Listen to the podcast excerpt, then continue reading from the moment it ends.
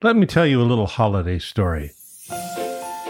As we enter the era of the post holiday magic and people are looking for diets to lose weight on, I don't want you to lose sight of science.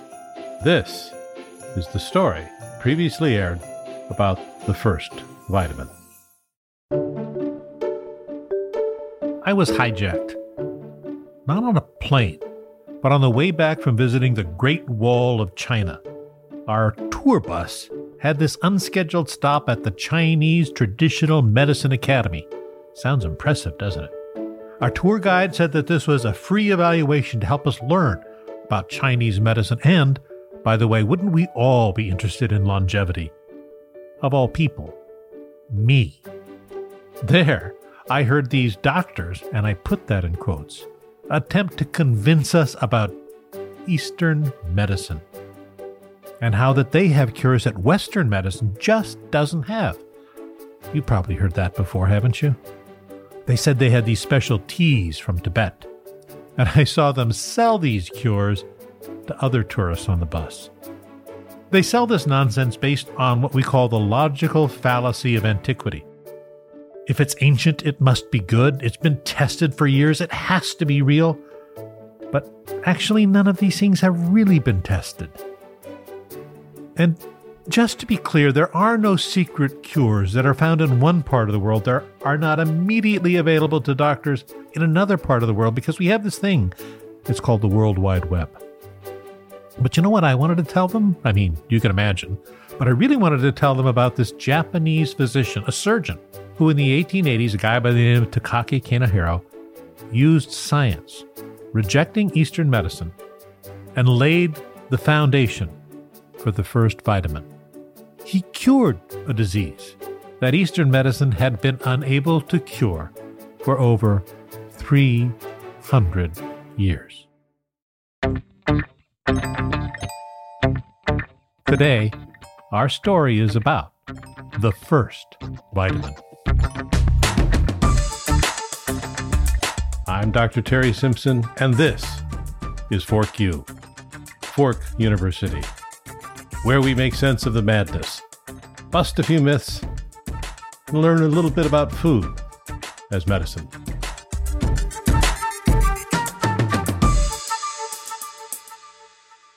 Takaki Kanehiro started to study medicine in Japan.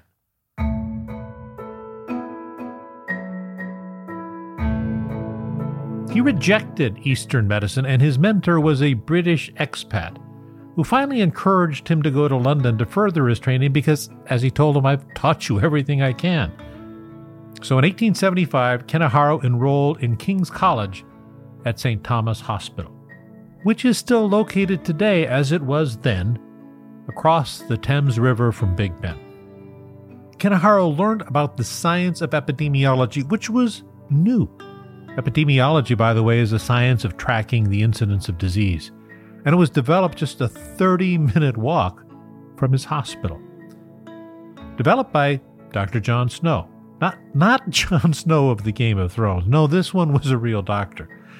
He used, Snow that is, not the Game of Thrones guy, used the scientific method to discover the source of the cholera epidemic that killed 616 people in 1854. Snow proved that cholera came from contaminated water of a pumping station. In those days, there was no indoor plumbing, and people would have to get their daily water from a pump station, kind of like a water fountain in public. Snow noted that there were those who obtained their water from one particular pump station on Broad Street. These people all came down with cholera. And this was at odds with the current scientific thinking because many doctors felt that cholera came from the bad smells from the Thames River, or miasma, as they called it.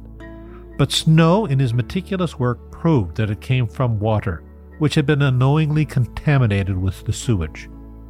At that same time, in another part of Europe, another doctor discovered the bacteria responsible for cholera, and Snow's findings, which weren't immediately accepted, became accepted later. And by the time Kanehiro enrolled, epidemiology was an accepted science. And those scientific methods about how disease originates was the key to his future. After five years in London, Kanehiro's training was formally complete. He had distinguished himself as a student, and to this day, his photograph is pictured among their distinguished alumni. He won numerous awards for his work, and he passed the surgery board exams on the very first try, something rare in those days. It was time for him to go home to Japan.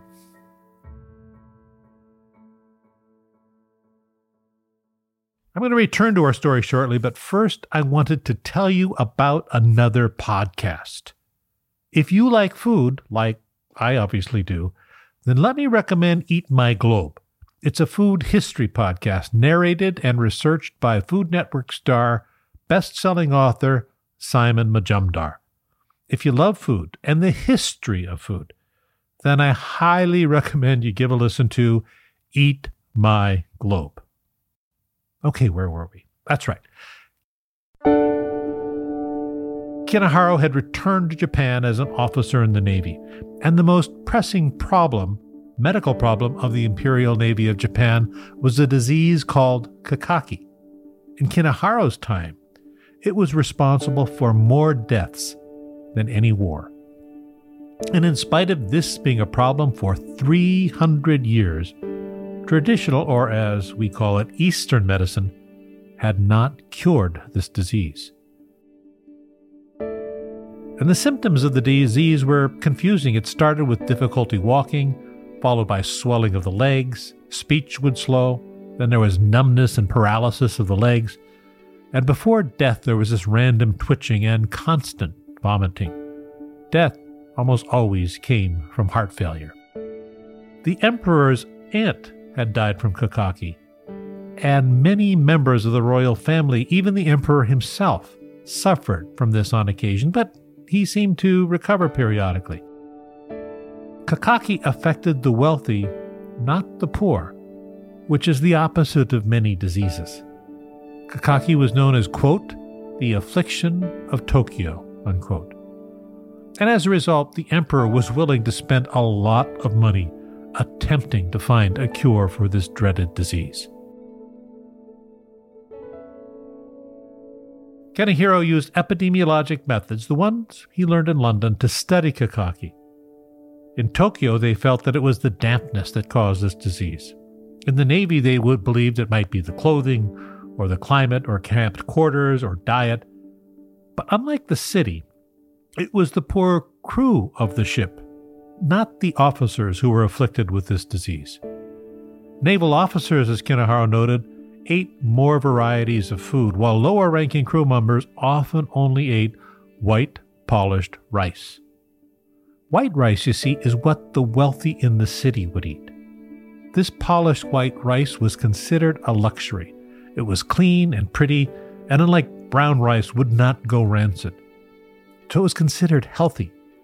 Members of the elite and the royal family would eat this rice exclusively this expensive white rice was considered a status symbol, and it was provided by the emperor for his army and navy as an appreciation for their service.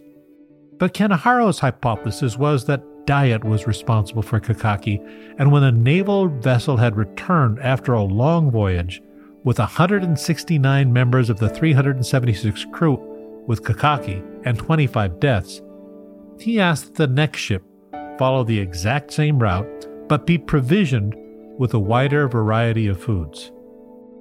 He had to convince the emperor, but the emperor was convinced, and he allowed more provisions, including bread, meat, vegetables. And when this ship returned to Japan after months at sea, they only had 14 mild cases of kakaki and no deaths.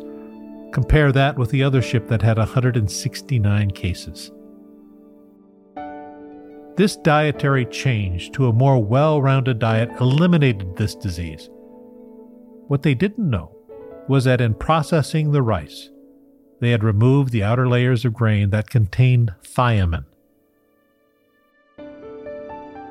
That lack of thiamine or vitamin B1 led to kakaki, or as the West calls it, beriberi.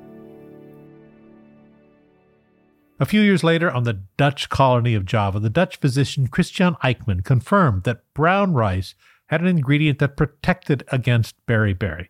He named it the anti beriberi factor, and this factor was later called thiamine. Was finally formally isolated by a biochemist named Casimir Funk, and he called this chemical a vital amine, based on its chemistry. He later shortened that name to vitamin. And this first vitamin, or thiamine, or anti-beriberi compound, is today known as vitamin B1. From the 1920s to the 1940s, nine Nobel Prizes were awarded for the discovery, isolation, and biochemical pathways of various vitamins. Some call it the golden age of biochemistry. You may have heard of some of the diseases that were caused by vitamin deficiencies rickets from a lack of vitamin D, pernicious anemia from a lack of vitamin B12, scurvy from a lack of vitamin C, pellagra from a lack of niacin or B3, all solved by science, because maybe you haven't heard of some of those diseases. Today, in breads, cereals, and even infant formulas, and Uncle Ben's rice, they're all fortified with nutrients.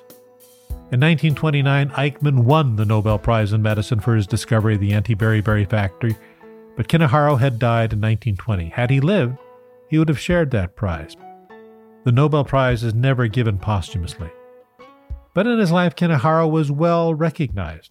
He traveled the world giving lectures, including a visit to the United States, where he was made a member of the prestigious Surgical Society, nominated by his friend, William Mayo of the Mayo Clinic, whom Kanehiro had met all those years ago at St. Thomas Hospital in London.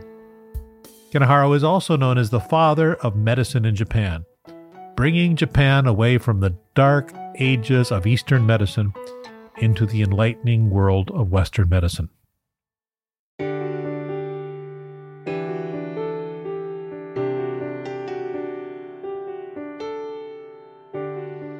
Eastern medicine couldn't solve beriberi or kakaki, just like Eastern medicine doesn't have a valid treatment for cancer or heart disease. Eastern medicine is at best ineffective and at worst a complete sham, responsible for the near extinction of rhinoceroses and many species of sharks, whose ingredients they use as putative cures for diseases. One of the reasons you don't hear of diseases of malnutrition that used to ravage not only Japan and Asia, but the United States, is because we fortify foods with vitamins and encourage a balanced diet. All came from a Japanese surgeon who rejected Eastern medicine, embraced the scientific method, leading to the amazing discovery that food can be medicine.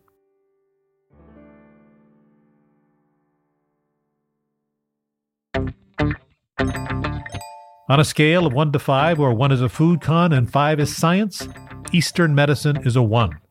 Pure con. Vitamins? They're a solid 5. Please see the blog associated with the podcast. It's available at yourdoctorsorders.com or forq.com. Fork U was written by me, Dr. Terry Simpson, and while I am a doctor, I am not your doctor. If you need to see a doctor, please see a real board certified Western physician, not an Eastern medicine physician, not a functional medicine physician, not a chiropractor, but a real doctor. And certainly not take advice from a shirtless salesman of supplements and scams. Those who want to take vitamins as their own, not realizing that vitamins actually have a tremendous science behind them and a lot of surgeons behind their discovery. Fork U is produced and distributed by our friends at Simpler Media, Miss Alley Press, and my good friend, the pod god, Mr. Evo Terra. All right, Evo. Now that we're on the diet season, I think we should go out and get something good for our diet. What do you think about the hamburger, french fries, and milkshake? Are you up for it?